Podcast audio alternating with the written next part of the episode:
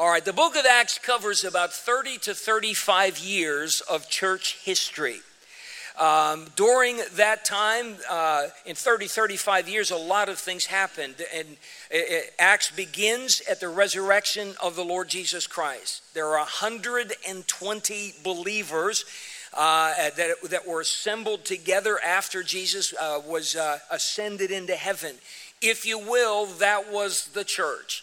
Uh, that was the number of believers that were there. Uh, a church about a half or, or so the size of ours.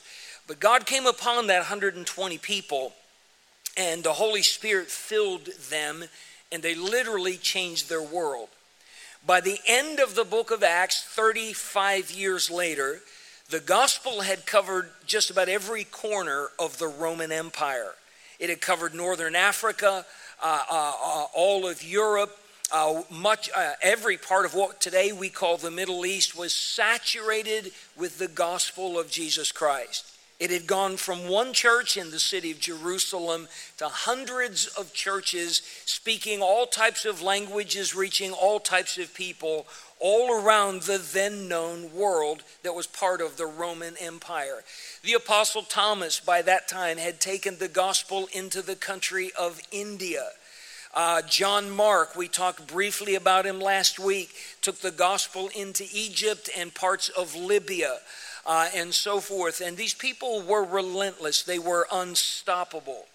The book of Acts cannot cover every detail and every place and every person that was a part of that remarkable spread of the gospel of Jesus Christ. So the Holy Spirit highlighted part of it for us. It's included in this book uh, that we call the book of Acts or the Acts of the Apostle.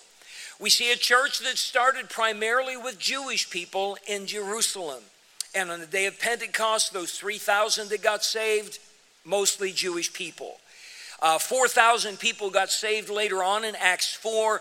Uh, we can pretty much guarantee Jewish people because they had all come to the temple to pray uh, and so forth. And in their minds, they saw that the gospel was for the Jews only. Persecution hit by Acts chapter 8. The church at Jerusalem got scattered but not silenced. The Bible said they went everywhere preaching the word. They filled the region of Judea to the south, the region of Samaria to the north. They spread over into the country of Syria, the city of Damascus, taking the gospel, but still primarily moving towards Jewish people. Acts chapter 8, as it progressed a little further, we saw God open the door and Samaritans began to get saved. Those that were half Jew, half Gentile by birth, and so forth. And the Jewish people started understanding that the gospel is not just for us, Samaritans were included. We saw in Acts chapter 10, the Lord opened the door of the gospel to the Gentiles, where Cornelius, a Roman, his household, his staff, and so forth uh, got saved. And they were beginning to understand that the gospel was not just for one group of people, but literally and truly, God so loved the world, not just the Jewish world, but the entire world with the gospel. Thus far, the, uh, the book of Acts has centered on the church at Jerusalem. Uh, its foundation, the ministry that they had, and boy, what, a, what an amazing church. They were a church of, of uh, prayer. Uh, if anything marked them, it was just about prayer. They could hold a 10 day prayer meeting and not even blink an eye. Uh, it, was as, it was as normal and important to them as breathing is. Every crisis and every need that came along was responded to in prayer. And not just prayer by one or two people, uh, it was prayer by the entire church. They were marked by that. It was a church of remarkable unity. Over and over again, we've seen the, the Bible talk about how they were all with one accord in one place. They were all of one heart, they were all of one mind. It was a, a church of tremendous unity. By the way, people of prayer tend to be that way. They tend to be that way. Because you see, we can't all show up at the throne of grace and be at odds one with another. It, it doesn't work that way. The closer we get to God, the closer we get to everyone else who is getting close to God. And the church had that sense of unity. It was a church of tremendous focus. Uh, that when it came to the things of this earth, we, we read in Acts 4 that none of them said that the things that they possessed belonged to them. They didn't see things as mine and, and ours. Uh, everything they had, that they just saw that it belonged to the Lord, and if God needed it or God's people needed it, uh, that was just that was fine with them. And and they had this focus that was entirely God focused. This theme magnified. The Lord was magnified in the church at Jerusalem. And God's work of getting the gospel out to the entire world began in that church. But in Acts chapter 11, the Holy Spirit is about to shift the focus from the church at Jerusalem to a brand new church and one of the first of its kind churches, a Gentile church. Look, if you would please, and we're going to review just a bit, try to finish chapter 11 uh, here tonight.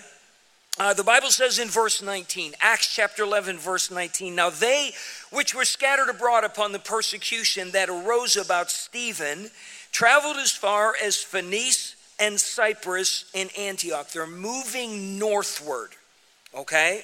And the Bible says, preaching the word to none but unto the Jews only right after the persecution of Stephen. At that point, the church was still focusing on Jewish people. They didn't quite understand that the gospel was meant for Gentiles as well. They weren't necessarily trying to be bad uh, or sinful or anything like that. They just didn't know that God had a bigger plan than that. The Bible says in verse 20, and some of them were men of Cyprus and Cyrene two of the countries named in Acts 2 that were present on the day of Pentecost, which when they were come to Antioch spake unto the Grecians, preaching the Lord Jesus. Like Peter preached to Cornelius, a Roman centurion in Joppa. Uh, now, all of a sudden, they're preaching to Greeks here in this place called Antioch. And the Bible says, And the hand of the Lord was with them, and a great number believed and turned unto the Lord. Now, stop for a moment at verse 21 and, and would, you, would you realize how amazing this is? The Greek people were steeped in idolatry that was hundreds of years old. Their idolatry was borrowed from pagan cultures much older than that. They worshiped a pantheon of false gods and goddesses uh, some of which stagger the imagination, and that's what they were raised to believe in. They fought wars over their religion. The Greeks under Alexander the Great conquered the world, the known world at one time, and they took their Greek religion everywhere with them. Now, all of a sudden, this handful of people comes up. They're refugees from the persecution in Jerusalem, and they begin preaching to these Greek people the Lord Jesus. They're preaching about a Jewish man who lived a sinless life, who was nailed to a cross and buried and raised again three days later, explaining God's plan of salvation to people who have no idea what the scriptures are, have no idea who Jehovah God was, have no idea about any of those things. Um, how do you even start with someone like that?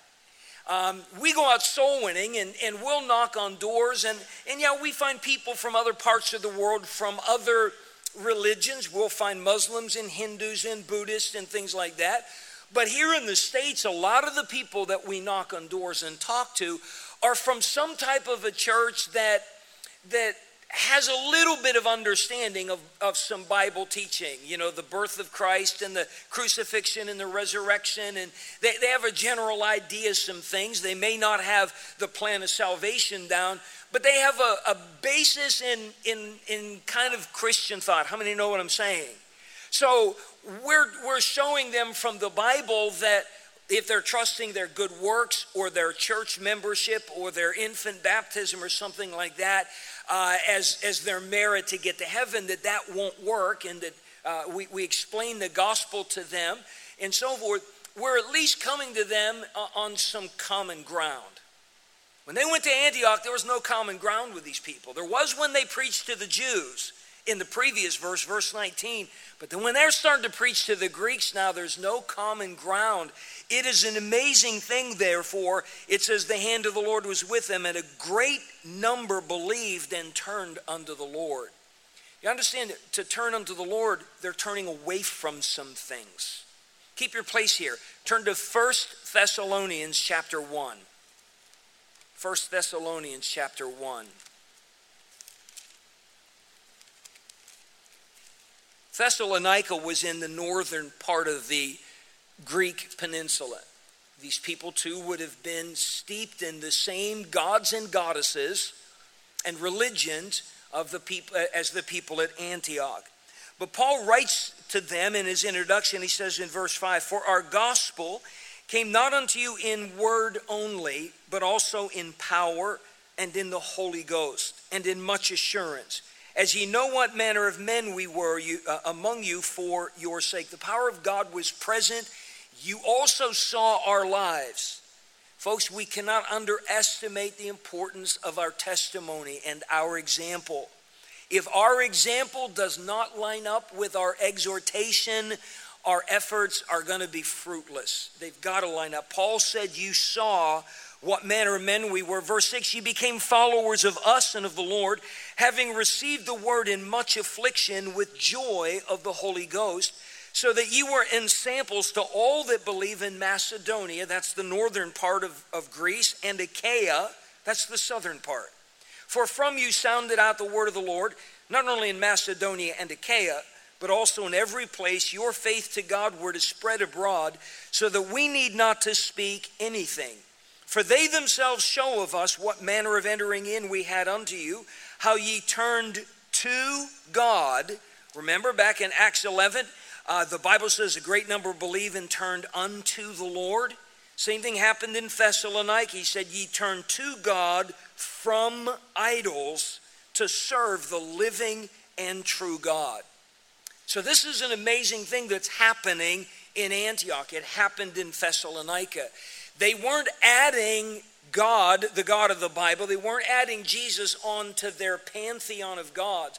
They were rejecting, you know, Athena and Apollo and, and all of their false gods and goddesses. They were turning away from them and they were embracing the one true living God, the God of the Bible, and the Lord Jesus Christ as the Son of God. Um, it was a marked difference for them. Hinduism has over a million gods and goddesses and various things that they worship. That almost staggers the imagination to think that there could be that much. For a Hindu person, you can explain to them the gospel and that Jesus is God. If you're not careful, they will receive Jesus as their Savior, but they're not getting saved. They're simply adding Him as one more God. They now have a million and one gods. Jesus is just another one up there with Krishna and all the rest, you know, and that type of thing. For a Hindu person to get saved, you understand, they have to turn their back on a million false ones to receive the one true one. And there's where the rub comes in. Because, see, everybody they know, everybody they love, the culture that they've been raised in revolves around the million false gods. And for them to reject that and say, all of your gods are false, that, that Jesus Christ is the only hope, puts them at odds with everything in their culture. That's why there's violence over these issues. This is what's happening in, in Antioch. Go back to Acts chapter 11. Again, we read verse 21. We, we marvel at what God's doing, but I don't think we marvel enough sometimes at the power of God to break through to the minds of people. Verse 22 uh, Then tidings, tidings of these things came unto the ears of the church which was in Jerusalem. They sent forth Barnabas that he should go as far as Antioch. The apostles were still in Jerusalem. We know that in Acts chapter 8. Um, and they were the, the, the leaders uh, of the ministry. The Lord had established them as such. When they heard about this church that was entirely made up of Greek people that had believed, they sent Barnabas up there to, uh, to make sure that they're, they're teaching these people right, that this really is the work of God.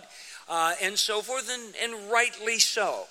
Uh, there's, a, there's always been false teaching out there. Uh, there is today just as much as there was then. So they picked this man Barnabas, who, when he came and had seen the grace of God, we talked about this last week. God's moving in their lives was so evident, you could see that they were different. You could see that God was changing them. Um, and, and when he saw that, he was glad and exhorted them all that with purpose of heart they would cleave unto the Lord. For he, this is this man Barnabas, was a good man and full of the Holy Ghost and of faith, and much people was added unto the Lord. We talked about Barnabas last week, and we made some statements. We, we looked at his life as it's revealed in the book of Acts for us, and uh, we just saw some things about this remarkable individual. His name was not, his birth name was not Barnabas. Okay, his birth name was Joseph, or Joseph, we might say.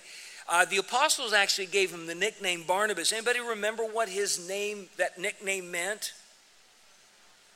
The son of consolation, um, or the, the son of comfort. Remember, the Holy Spirit in John 16 is uh, Jesus referred to him as the comforter. And Barnabas uh, was a man that was seen in the church as that type of a spirit filled man because he was, he was just that to, to other people.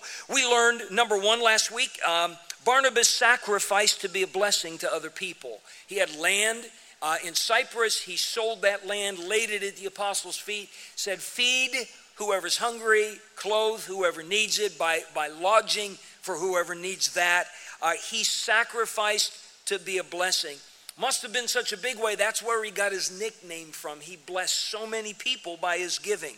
Number two, he stayed faithful during persecution.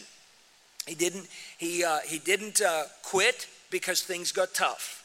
The Savior taught in the parable of the sower in Matthew 13 about seed that landed on stony ground that sprang up right away, but it had no root. And uh, in the parable, uh, the, the, Savior taught that uh, you know it, the plant grew up, but the roots were were not down into the earth, and when the sun came out, it just burned it all up, it shriveled and died and never bore any fruit. And Jesus explained those are the people that they're all excited about the Bible and they're all excited about the gospel when they first hear it. But then all of a sudden, persecution comes along. Things get tough. There's a, there's a cost to this. And he says, by and by, they're offended and they go away and they're done. Barnabas was not like that. He was a man that had depth, and persecution didn't change anything about him. We learn number three, he saw potential where others did not. When Saul of Tarsus got saved, the great persecutor of the early church, nobody else wanted him in their church. Not at all. He had a reputation. He was a bad guy. They, they didn't trust him. But Barnabas, the Bible says in Acts 9, took him. He shared the testimony how God had changed this man's life. And um, uh, we're going we're, we're gonna see again tonight that he did, a, he did some more of that in Saul's life. We saw he took his nephew John Mark, who didn't start out so well. Uh, he went on the first missionary journey and something happened. I don't know if he just got homesick. I don't know if he got afraid because of some trouble they faced. But John Mark just quit and went home and left them high and dry. When it came time to go again on a second journey, Barnabas wanted to take his nephew John Mark with him, and Paul said, Absolutely not. He's not going. And Barnabas and Paul started the fight. The contention was so bad they parted ways, never, never to work together again. But uh, Barnabas took John Mark with him, and they went one direction. Paul took Silas and went another. At the end of his life, though, we, we looked last week in 2 Timothy 4, Paul told Timothy, Bring Mark with you, for he is profitable to me for the ministry. Others wanted to throw John Mark away because he messed up. He stumbled, he fell. Barnabas wasn't that kind of guy. Yeah, maybe he messed up, but God gives second chances. And he took him under his wing, and my, how God used him. We have the Gospel of Mark because of that. That same John Mark eventually died a martyr's death in the country somewhere on the border of Egypt and Libya. He was crucified um, for the cause of Christ. And a lot of his faithfulness and his usefulness came because he had an uncle that saw potential where others did not. We need, need to learn to see through the eyes of faith when we look at young people or new people or whatever it is, because we have no idea what God might do. Uh, it's often said David's brothers saw a shepherd boy. In fact, when he showed up at the battlefield to deliver them lunch from, from their dad, they sent him home. Why don't you go with those few sheep? You're just, you're just here uh, to meddle in all that. All they saw was a kid fit for nothing but feeding sheep. But when God saw David, God saw a king. And we need to learn to see people the way God does. We need to see what God can do to them instead of where they're at right now because God can change anyone. Barnabas did that. I want to give two more statements about Barnabas and then we'll move forward tonight because the Bible said in verse 24 he was a good man. So, what's a good man look like? He sacrifices to be a blessing to others. He stays faithful even during times of difficulty and persecution. He sees potential where others do not. Number four, he stimulated others to cleave unto the Lord. Again, would you look at verse 23? Who, when he came and had seen the grace of God, was glad and exhorted them all that with purpose of heart they would cleave unto the Lord. I have that verse highlighted in my Bible uh, that is open before me. Um, he sees these people, they're growing in grace. The, uh, fruits of, of, of, truly being saved are evident in their lives. That's why the Bible says he saw the grace of God and so forth. But a lot of people start out like that. A lot of people start very well, but they don't end up that way. They don't stay that way. Um, Again, we talked about the parable of the sower and the seed that fell on stony ground, and persecution came, and those that seemed to be excited just withered and, and fell away. And Barnabas is well aware of that, and so he exhorts these people. He says that with purpose of heart, they'd cleave unto the Lord. No one becomes a good Christian by accident. You don't become a good Christian by accident any more than you climb Mount Everest by accident. You're not just out for a photo op one day and keep backing up so your wife can get a p- better picture and then all of a sudden said, honey, look, you're at the very top. Doesn't happen that way. You plan for years and years and years to make that climb to get to the summit uh, of that mountain. You do it on purpose. And, and Barnabas is telling these people, you need to purpose in your heart. You need to make a decision. You're not going to quit just because it gets tough. You're not going to quit because it's not popular anymore. You're not going to quit because your friends quit, but with purpose of your heart, you're just going to stay right with the Lord. Question How many of you always feel like reading your Bible? I mean, every day you wake up, every day, and you cannot wait to read your Bible. Who's like that? Because if so, I need you to sign my Bible because you're a better Christian than me. None of you. How many, how many of you look forward to your prayer time? All the, I mean, it is the highlight of your day, and you never have a day where you just want to put it off or other things come along and you just don't get to it. How many always have that prayer time? Yep, no hands, huh?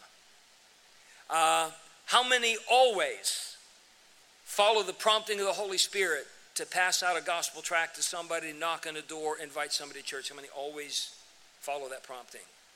How many always want to come to church? I mean, every Sunday morning, every Sunday night, Wednesday night, missions conference, everything going on. You cannot wait to get to church always. How many like that?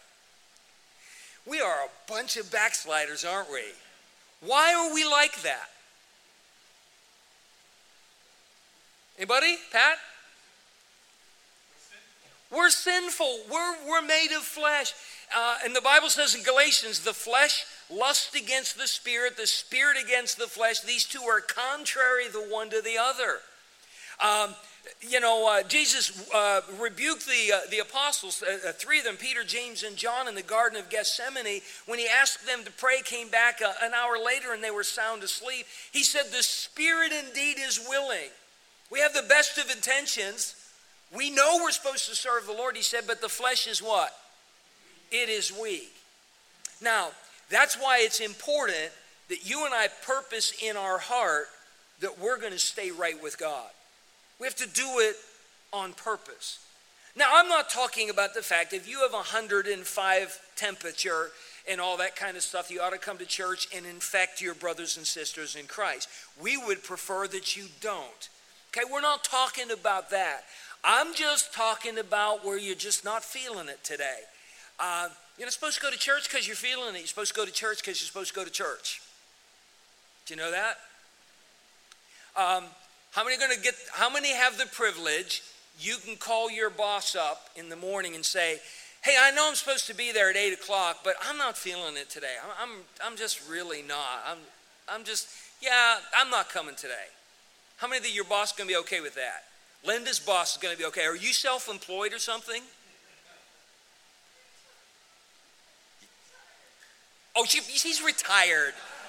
That doesn't count. Just keep your hand down. Go back to sleep. Uh, yeah, that, that's, that must be nice. I can't imagine that. Uh, let me rephrase it for everybody but Linda. Those of you that have jobs, okay, uh, how many would get away with it? It's not going to happen. You're just expected to be there, not on the basis of you're feeling it, but you're supposed to be there. We're not supposed to forsake the assembling of ourselves together as the manner of some is. Hebrews chapter 10. Is that not Bible? We're not to forsake it, but so much the more as you see the day approaching. Um, you know, I'm not supposed to come to church because I'm the, uh, I'm the pastor. I'm supposed to come to church because I'm a child of God. I, I'm supposed to be here. I'm supposed to be here whether I'm feeling it or not. Now, I, I realize, like other people here, and, especially in recent uh, months with the heart things and stuff like that, sometimes there, are, uh, there have been moments where I just was not physically able to be here, but that's the exception, not the rule. Um, Barnabas is giving these people an important teaching that with purpose of heart, every one of us at some point in our lives needs to decide I'm going to live for God no matter what. Now, I realize I need God's grace to do that because my spirit is willing, but my flesh is still weak. I need God's grace, but somewhere I have to make a decision. You ask my children if we ever had a debate on Saturday night or Sunday morning about whether or not we were going to go to church. If we ever said, Do you think we ought to go? That conversation never happened say, well, yeah, but you were employed by the church. Um, it wasn't. She didn't have to come.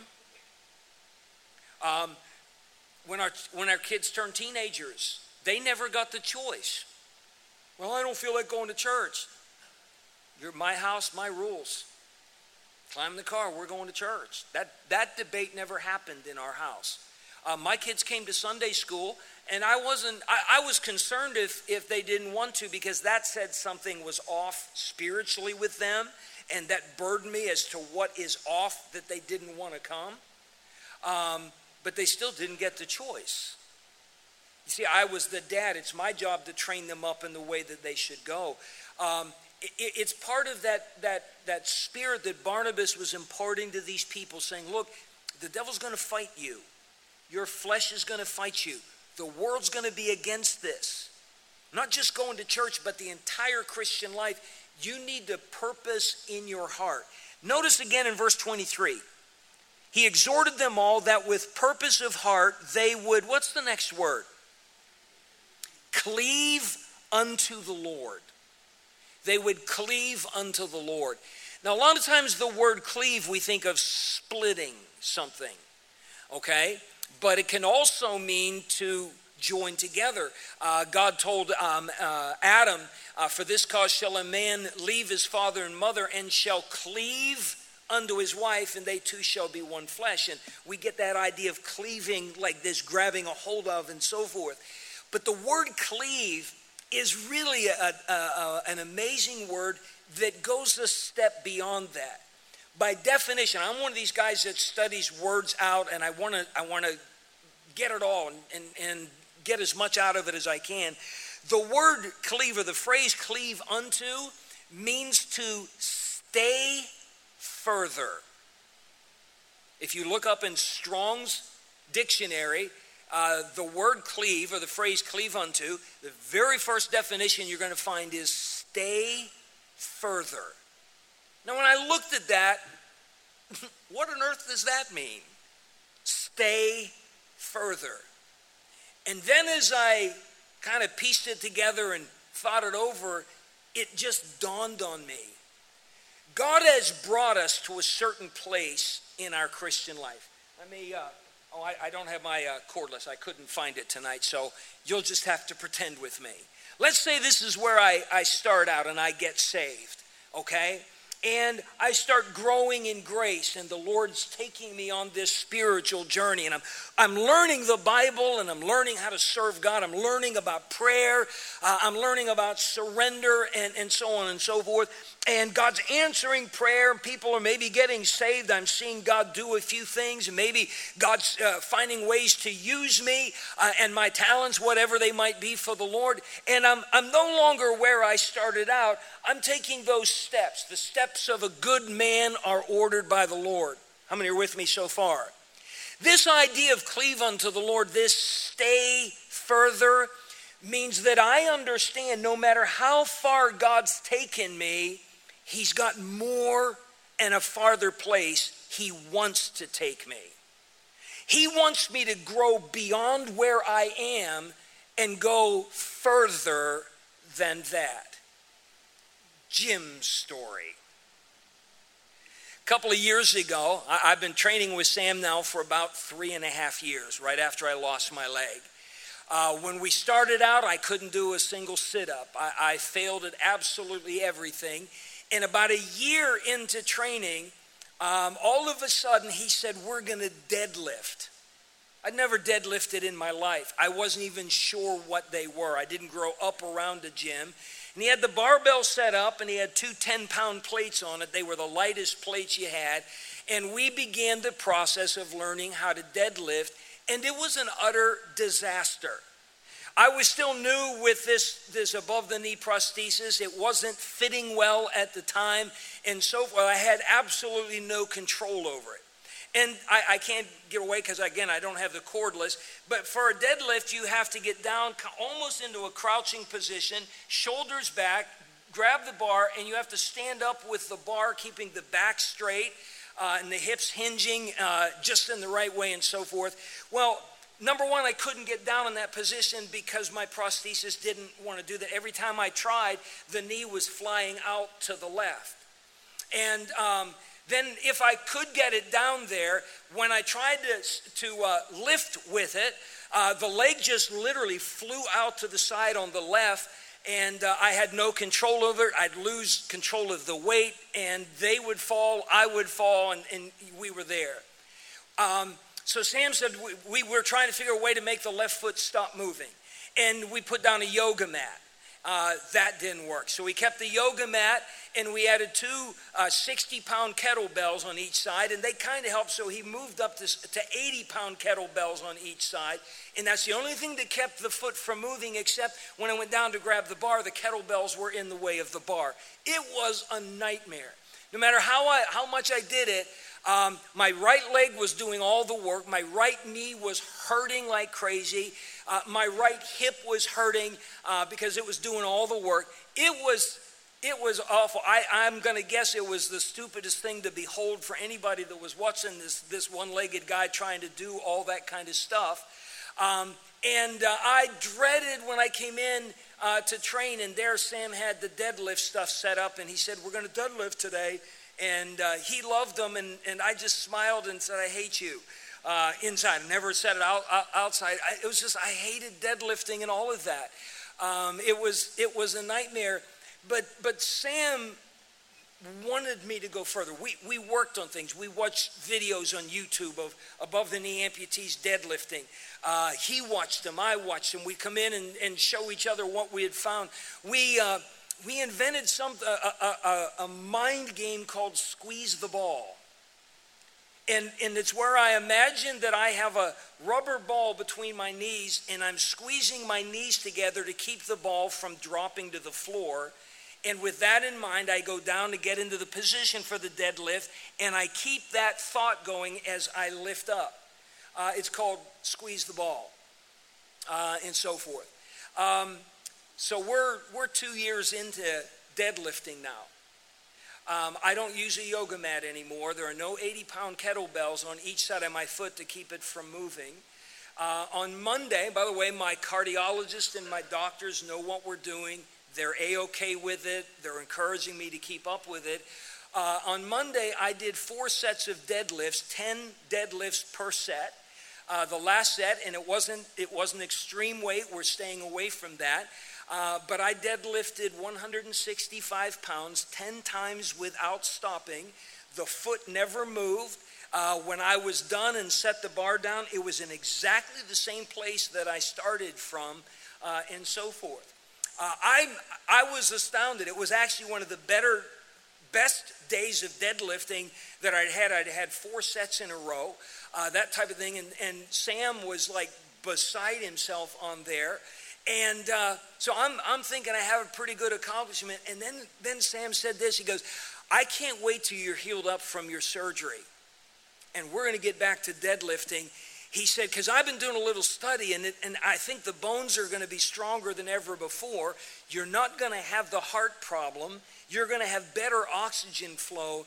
He said, I think we're looking at two, 225, 250 deadlifts when uh, all this is said and done. You say, what's the point of the illustration?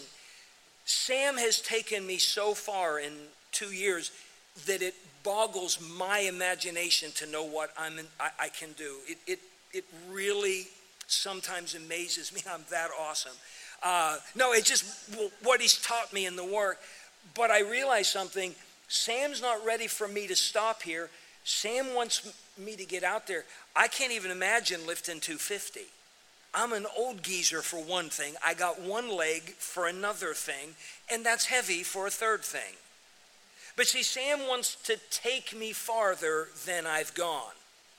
The question is, am I willing to let him take me there? See, it's not just going to happen. There's going to be a whole lot of work once I'm healed up from this thing, and the surgery is all part of ancient history there's going to be a whole lot of work between where I'm at now and deadlifting 250 pounds. But my trainer wants to take me there, so the decision's up to me. Am I going to stay further? How many understand? God has taken everybody in this room a certain distance on your spiritual journey. How many if we had the time and the opportunity, you could testify of how God's changed your life since you got saved. How many? I hope everybody could do that. And by the way, we're all at different places. We've all been saved a different amount of time. We've been exposed uh, to Bible teaching, uh, sometimes to different levels and degrees, and so on and so forth. Uh, never look down on somebody because they aren't where you are yet. You weren't always as awesome as you are now either. Okay? But here's the point I don't care how far, I don't care how far God's taken you, it's not as far as He wants to. Turn to Second Corinthians chapter, I'm sorry, First Corinthians chapter 2. 1 Corinthians chapter 2.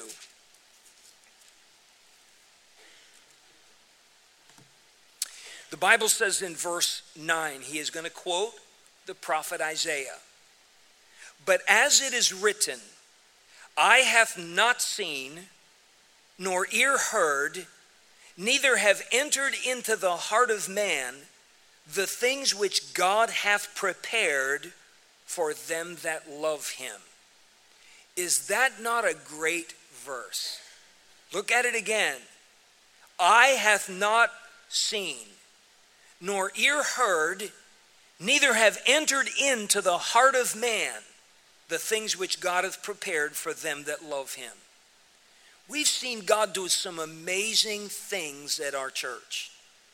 We had one Sunday here where 722 people came to church on a Sunday morning. One Sunday, all in the same place at the same time. How many were here for that? 722 people. We saw it. We saw what God did, and there's no way to say we did that. We just saw what God did. According to this verse, God's got a whole lot more planned. See, we've seen that. God's got stuff we haven't seen yet. How many have seen some answers to prayer? Anybody? Aren't they awesome? You've seen God answer some prayers, but the Bible says right here, you haven't seen yet what God's got prepared. He's got bigger answers that He wants to show you, He's got greater things. Uh, God's used many of you in, in incredible ways. God's not done. God's not done. So, going back to Acts chapter 11 as we draw this thing to a close tonight, uh, about this guy, uh, Barnabas, verse 23 again, who when he, when he came and had seen the grace of God was glad and exhorted them all that with purpose of heart they would cleave unto the Lord, they would stay further unto the Lord. Dedicate yourself to this. Give yourself to this. Determine that by the grace of God, you're going to go further for God. This church in Antioch had no idea what God had in store for them. The book of Acts is going to reveal just how incredible it was. God was going to take the world's first Greek church, and I don't mean Greek Orthodox, just Greek by background. He was, it was not going to be a Jewish church. It was going to be the, the world's first totally Greek slash Gentile church, and God was going to use them to turn the world upside down. They had no idea. They were just a bunch of new believers. They just gotten saved and undoubtedly gotten baptized and they were growing in grace and they weren't worshiping the false idols anymore and, and they were excited about the things of God and they were learning how to pray uh, and they were coming to church and singing as unto the Lord and there was a spirit about them and, and it was all new and it was all exciting and Barnabas said, I want you to promise God that you're not going to quit. I want you to promise God you're going to stay further and let God take you further than you've even imagined that God could do that. And they did. And we're going to see, we're going to have a hiatus in Acts 12 for just a little bit. We're going to go back to Jerusalem for a while. But then we're going to come back to the church at Antioch in Acts chapter 13. And we're going to see God take that same church and use them in a phenomenal way. And if it was true for the church at Antioch, I believe with all of my heart it's true for Heritage Baptist Church of Wallingford. We ain't seen nothing yet. Eye hath not seen, nor ear heard, neither have come entered into the heart of man the things which God hath prepared for them that love him, but will never see it unless we purpose in our heart to stay further, to cleave unto the Lord.